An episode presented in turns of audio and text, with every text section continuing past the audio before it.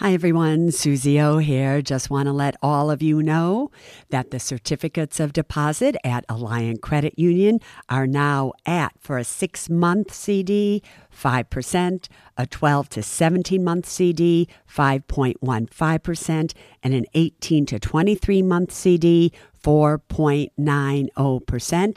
And for those amounts of $75,000 or more, just add on 0.5% to those rates. Go to myalliant, A-L-L-I-A-N-T dot com and check it out.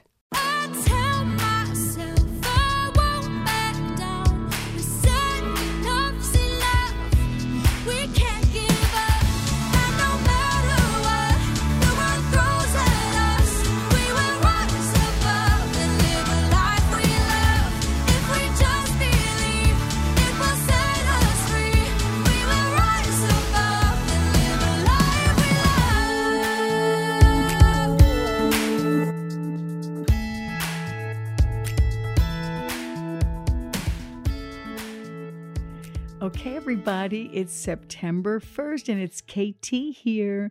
And I bet you all want to know how Suze's recovering. Well, guess what? I'm She's doing here. great. She's here. And we're going to sing for you. See, See you in September. Didn't we All do right. that last September? We, we always do that. That's like my favorite song of all time. so that was an easy surgery, everybody. So I'm still Suze's just a little sore, Suze's but like a trooper, but I have to let her not overdo it. So I'm keeping this podcast a little bit short. I hope she doesn't go on and on and on because I want her to rest. But we want to thank everyone at Cleveland Clinic for doing such a fabulous job. What a great group of people. So uneventful, I can't begin to tell you. yeah. So here we go. Our first question is from Vi. I have put money in a CD account for my kids, Suze. The rate is 2.10% for 24 months. The penalty to withdraw right now is about $16. Should I withdraw the money and put it into I bonds?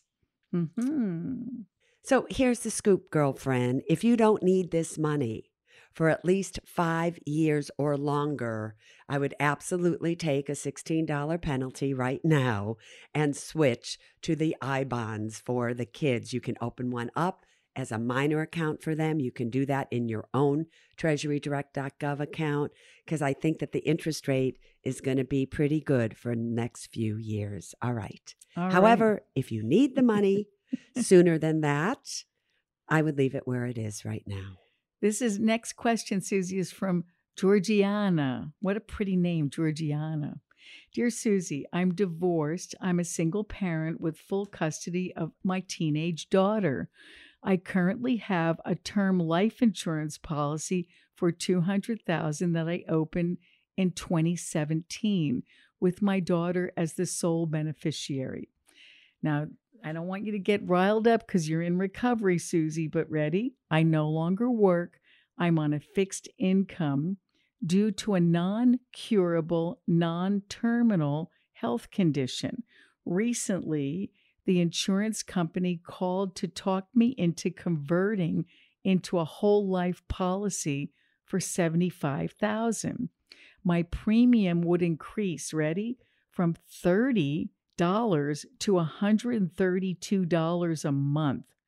I've listened to your podcast and only recall you speaking about term life insurance. What is your opinion of whole life for someone in my situation? I know you should see her face. Well, I'm supposed to keep her calm, but, but, here, here's what upsets me, Georgiana. You say you listened to the podcast. How can you have listened to this podcast and not had listened to all of these podcasts and know how much I seriously hate whole life insurance? What gives this away is in your email, you say that they called you. They went and talked to you to talk you into converting into a whole life insurance policy. Now, why do you think that they would do that? Why? It's not like you went looking for something. They came to you saying, I know this is what you should do, and on and on and on. I think if you are still insurable, and I'm not sure you are, because you say that you're not working, you're on a fixed income because you don't you have something that can't be cured even though it's not going to really kill you. Mm-hmm. So I don't know if you're insurable or not. I also don't know how old your daughter is. But a term life insurance policy, and I also don't know how long the life insurance policy is good for. Right. So I get that she's a teenager, but is she 17 or is she 13? Mm-hmm. Right. Because really, a child only needs life insurance usually up until the age of about 23, 25 to when they could be on their own. What good is $75,000 going to do for her? Right? If you die versus $200,000. So, no, I would not be doing this. If anything, what I would be doing is to see, unless you have a 20 year level term policy, which would bring you to 2037 when your daughter would be old enough, I would see if I could extend my term of the policy that I already have, but I would not be doing a whole life policy. And listen, all you need to do is go on the Women in Money Community app. And on the wall there, you'll see you can search past podcasts. Just put in the words whole life. And oh, you'll see, you'll see quite a few podcasts you'll, you'll come up. hear All them. right. You'll hear Just that. know I hate in most circumstances whole, whole life. insurance. And one last thing, you're on a fixed income. All right, calm down, calm She's down. on a fixed you income, Calm down. KT. You calm down. but a hundred dollars more a month is twelve hundred dollars more a year. It's crazy. Over thirty or forty years, that could be hundreds of thousands of dollars. the broker's making money, not you. Go on. All right. Brokers making you This is this is from Debbie. This is another concerned mom. We have lots of concerned mommies here. the last and- podcast was all about dads. I know. Well, listen to this. Hi, Suze and KT. My daughter opened a VTI with Vanguard. Are they a discount broker? This is actually kind of sweet. You suggested Fidelity and TD Ameritrade on Thursday's podcast, but not Vanguard. Should she transfer her money to one of those mentioned? She's only 42 and has years before retirement. There's absolutely nothing wrong with Vanguard. I love Vanguard funds. I love Vanguard brokerage firm, the whole thing. However, the reason that I normally don't say anything about them, but I tout their fund all over the place, is because, as far as I know, as of last month, Vanguard doesn't offer slices of stock. And I like Fidelity and Schwab. When you can buy a slice, you want to buy maybe a slice of Tesla. You like Tesla, but you don't have hundreds of dollars a share, right? To do that, you know, to buy one share. So you could buy $10 worth of Tesla. You can't do that at Vanguard. However, you can't do that at TD Ameritrade either. So I don't know why I don't recommend Vanguard. I'll have to maybe add them to my list. But my true two favorites are Fidelity and Schwab, just so you know. All right. All right. This is another grandparent. Our grandson is turning one in September. This is from Kathy. What would be the best gift for his future? Should we start a series I bond? We were thinking of starting with a $1,000 and giving a monetary gift each year rather than toys. You're all for that, Suze. You know, I am for that, but at one year of age, it's also kind of the perfect time to start a 529 plan because over the next 17 years, maybe you want this money for him or her to go to college. That money will probably grow more in a 529 plan than in a series I bond because as interest rates come down here in the future, three years from now, four years from now, I bonds might only be paying 2%, 1%, 3%. So then you would be better off in a 529 plan. So it's difficult to know, but you might want to do $500 right now in a Series I bond, $500 in a 529. 529 plan, or do only this year in a Series I bond, maybe next year, and then start doing that $1,000 a year in 529 plans. And as interest rates come down, maybe you can then take the money out and put it all into a 529 plan. I have a question. What? What if he doesn't want to go to college? Well, if he doesn't want to go to college, then obviously any money that they put into a 529 plan, they can take out what they put in, but anything that that money earned, they'll have to pay taxes on it plus a 10% penalty, Okay. Right? But it just depends, right? hmm You never know. Never know. You never know what the future Was that holds. clear? Was that It- answer yeah, clear? it was good. It was a diversified answer. You're just being that- sweet to me How's today. that for a description? This is from Michelle. My partner and I have been together for 27 years. Lucky. We're registered domestic partners, but not married. Should we set up individual trust or just have one joint trust? No, set up individual trusts. Right? Usually a joint trust is for people who are Married. married, a marital trust, but absolutely set up individual joint trusts. Next is from Kathy Mack. Hello, should I purchase a warranty for this one's a great one. I Mm. forgot this one I picked because it pertains to you and me. Should I purchase a warranty for a used vehicle? It cost over 2K for five years.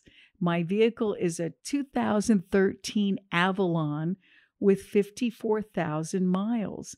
It covers all electronics, AC, etc. Thank you. This is from Kathy. Now, we don't, you and I have a car that's 10 years old, but it's not used. But we don't have a warranty anymore. And you know what? Let's tell the story about Kevin. Yeah. So here's the thing that I've learned about cars and boats. It's no, seriously, especially boats. It's almost as if every part that they put in a boat, an electronic part, absolutely breaks three years to the date of when they put it in. So the battery goes in three years, the pumps go in three years, everything goes in three years. I've never seen anything like it. Now, we love our car. We have had it now over 10 years, KT. Yeah, and about the same mileage, Right, like we- 55,000 Yeah, we have about 50,000 miles on it, but things have started to break on it. And every time we take it in, it's like 2,000 here, 3,000 there. KT keeps saying to me, why don't we just get a new car? Because I rather spend two or $3,000 or $4,000 once a year than get a new car that's a whole lot more money. But we should get a warranty. But wait, but our driver, Kevin, was talking to us that he and his husband have uh, both similar cars and they decided to buy a warranty on it because it's a little bit older. Sure enough, the month after they bought the warranty, their car broke down. It would have been $4,700 to fix it, and the warranty absolutely saved them. So, the answer to this question for you, Kathy, is if you are going to keep this car, Yeah. you're going to keep it for another five or 10 years, and you know exactly what the warranty covers. I have to tell you, I would fork out the $2,000 Mhm. for it because over the next five years, don't be surprised to see many things start to break. And it's only 54,000 miles. That's the benefit. That's why she wants to keep it. Well, we don't know if she she didn't say she wanted to keep it, but if you're going to keep it, like we have no intention on any level of selling our car. We, we you know, I'm fine keeping it another 10 years. So, if you're going to keep your car, get a warranty and maybe KT we need to look into that. Yeah, I'm going to do that. It says this next one is from James. Dear Suze and KT, I absolutely love Wait, your what was that? Dear No, Suze and KT. because that's how he wrote it. He writes, "Dear Suze," and then in in parentheses he goes, "And KT." So, so what she's doing here, everybody, she's like going, sounding it out. she's sounding it out. She's like dancing, and I'm like, what made This her is- dance? Okay, James, I love that you included me. Dear Suze and KT. and Kate. Hi, Suze. I absolutely love your Women and Money podcast. I'm currently a 34 year old. I have two traditional non Roth 401ks, one from a former employer with around 80,000 in it, the other with my current employer with 3,000 in it. Both are through Fidelity. I also have a traditional TSP 401 uh, with 12,000 in it saved from this period of active duty. Should I move everything to my current employer? And does it matter when I do it? Will the market be up, down, so on and so forth? Thanks, Suze and KT. NKT. So, James, you absolutely, if you wanted to have everything in one place, you could actually transfer everything to your current employer. But you would only do that if and only if the investments within the retirement plan at your current employers are investments that you like. They give you the diversity that you want. Or, better yet, do you take all of that money and do an IRA rollover with it in one place where you have all the diversity in the world? You could buy slices of stock. You could buy anything that you want. You could convert little by little to a Roth IRA. So, my preference always is if you have a lot of retirement accounts all over the place, rather than you know, putting them all into your employer, your current employer's 401k or retirement plan that's limited, why not do an IRA rollover all in one place? Have them there. You're diversified. You can dollar cost average. You can convert when you want to to a Roth and do it that way. Suze, this next question is from May, and I was very reluctant to include this in the lineup simply because it might open a can of worms. But because I didn't understand what this was about, I thought might as well educate everyone. Hi, Suze and KT. I know you don't like universal life insurance, That is putting it mildly, girlfriend. but my question is what are your thoughts about investing in 7702 indexed universal life? That's why I picked this because I have no idea what she's talking about. As a way to diversify your investments and also avoid paying income taxes in the future when you withdraw your money. So I have no idea, everybody, what a 7702 is. And I thought that Suze could enlighten us. All right. Oh, God. So we all have to be on our toes as time goes on because advisors or salespeople, truthfully, more than advisors, will always figure out a new way to present an old idea, getting you to think that it's a really great thing to do. The 7702 is simply an IRS tax code. And it came about a while ago that's that's about cash value life insurance policies and that the cash value had to be higher and uh, it's just it's complicated. But no matter what, it's not something that I want you to do. The only reason that you can avoid paying income taxes in the future on one of these universal life insurance policies or indexed policies or 7702 policies is because when you go to take money out, you take money out as a loan, and loans are not taxable according to the IRS. Now, maybe they charge you an interest rate on the loan, maybe they credit you the same interest rate, but it's a loan. And sometimes these policies can backfire on you as the mortality charges increase and blah, blah, blah, blah. The other thing is that it- it's just something that you don't want to do. So, can we just get this straight so all of you can stop writing in? I am never going to tell you that a universal life, a variable life, or a whole life insurance policy in 99.9% of the cases is something that I want you to do. I'm just not going to do that. So, there you go. And I don't care what the name of it is. There you go, everybody. Now we all understand. Stay and steer clear.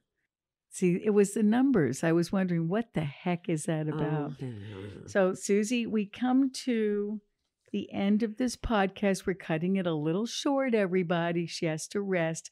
But you said you had a quizzy for me that was a little bit different, a conversation quizzy, I do. a point of view quizzy. I wanted to do a little bit different of a quizzy today. I didn't want to do a yes, no answer type thing or right or wrong. I got an email from somebody that really touched my heart. Oh, sweet. Now, you need to know I personally responded to this person, Mm-hmm. so they already have their answer from me. Mm. But I'm always so curious as to how you would answer something like this. This is a thought provoking. It's a thought provoking quizzy. Okay, everybody. and hopefully it's a it's a learning quizzy for everybody listening as to what I look for when I read an email, okay, right? let's go for it. Hello, Suze and KT. I am 28 years of age. My significant other is 40. He was previously married and he has about a $100,000 debt he incurred. I have no debt. He is planning to marry me by next year. How do I protect myself from that debt? A little background on me. I earned my bachelor's and master's degree in nursing with no debt thanks to the military. I start my doctorate in nursing in September this month with no debt. I paid off my car. I also have a TSP, that's a retirement plan, everybody, through the military, a Roth 401k, and a personal Roth IRA. I have a savings account at Alliant Credit Union, thanks to you. I started investing since I was 20, and I made it my mission to not incur debt.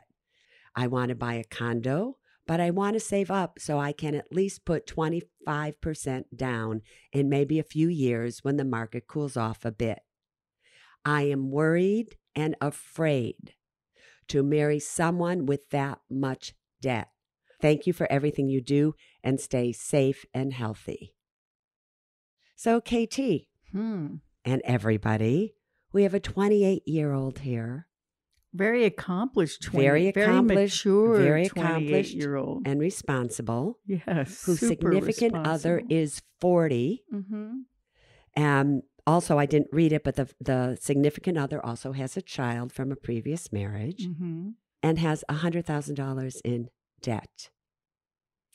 What should she do? How does she protect herself? Okay, can I just tell you, for me, the key buzzword, there's only one word in there that makes this answer very easy for me, Suze. And you know what that word is? Afraid. Yeah. Who the heck talks about marriage, the person they're in love with, the one you're supposed to want to spend the rest of your life with, and be afraid? It doesn't work. It's oil and water. It Yeah. does not work. Here's what I say 28 years old, you're about to start and focus on attaining a master's in nursing this month. You don't have time to be afraid. a and- doctorate, KT. Oh, a doctorate. Oh my God. 28 years old. You do not have time, my friend, to be afraid and to be worried about getting married next year to someone that is already, you know, giving the So signals. she should move on. Absolutely. I will I wouldn't even say wait till he gets out of debt or I wouldn't even go there. I would say this is not the right person for you. All right. So In my there's opinion. no right or wrong to this answer. So you don't get a or a ding, ding, ding. But here's, But I want her to get a ding ding ding. And personally, Suze, yeah, yeah. yeah. So here's what keyed me off, right? To why I would not be doing this if I were you. I would not be getting married to him. And I'd be thinking twice about this relationship. It's not because he has a $100,000 of debt. Mm-hmm. That's not it. There are a lot of people who have a lot of debt. But are they trying to get out on their own? Are they showing you that they're responsible? What else are they doing? What I didn't like about this email was this one line, KT, Mm. that said, He is planning to marry me by next year.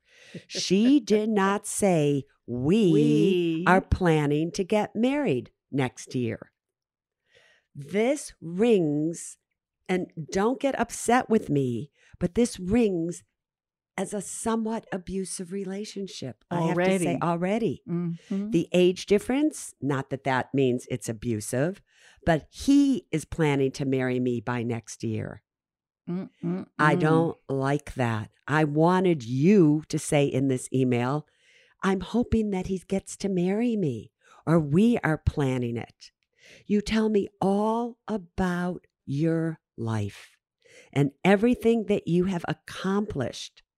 And you say, I want to buy a condo. You do not say, we want to buy a condo. You say, I want to save up so I can at least put 25% down. You do not She say, never used the we. we word. There is not one place in this email that uses the word we. Nowhere. Mhm. That That's a good. That's a really good signal. that seriously concerns me. Red flag. Red flag. So now all of you need to know, and I keep telling you this, that at times I do answer you back. And I wrote her back. And I told her really that if she were my daughter, Mm, sweet Suze. right, that I would tell her, don't you dare marry this man, right? That I would move on so fast it's not even funny. I told her that she's 28 years of age, off to a great start, so don't screw it up now. What was so sweet is she wrote me back and she said, Thank you so much, Suze Mom. I will take your advice. Thanks for everything that you do. mm-hmm. Right? Good for her. So I'm a Suze Mom now. yes, Suze, mom. Right. But here's why I wanted to do this quizzy. When you have a friend or anybody who's speaking to you about a relationship that they're in, listen very closely to the words that they use. Do the words fear, shame, or anger pop up? Do they only use the word I? Does we appear in the conversation or not? and it will really give you the clues that you need to help a friend or somebody who comes to you in a situation like this. Now, before we end this, KT, I want to say something to you. Ah, right. I want to say thank you. Oh, Susie. I want to say thank you for how many times you've had to take care of me over the years that we've known each other. My very first serious operation that I had when I was in Sloan Kettering in 2002 was one year after KT and I met. And that was a serious operation. I've had so many since then. And KT has been through it. And I saw it as they took me in for a simple operation like a gallbladder, but I saw that look in your face again. Mm. And you've had to take care of me so many times. And I just want to say thank you. You're most welcome. But guess what? We are in it together. I know, but I just want you all to know I appreciate her more than you have any idea. And it's been so very, very hard on her. Oh no, it hasn't. I know. But Not anyway, so with that, not that I meant to cry there, but we only really want one thing for all of you, and that's for you to all be smart, strong, safe, and secure. and healthy. All right. Love we love you. you all. Love you, Suze. Love you, KT. Talk to you soon. Bye bye.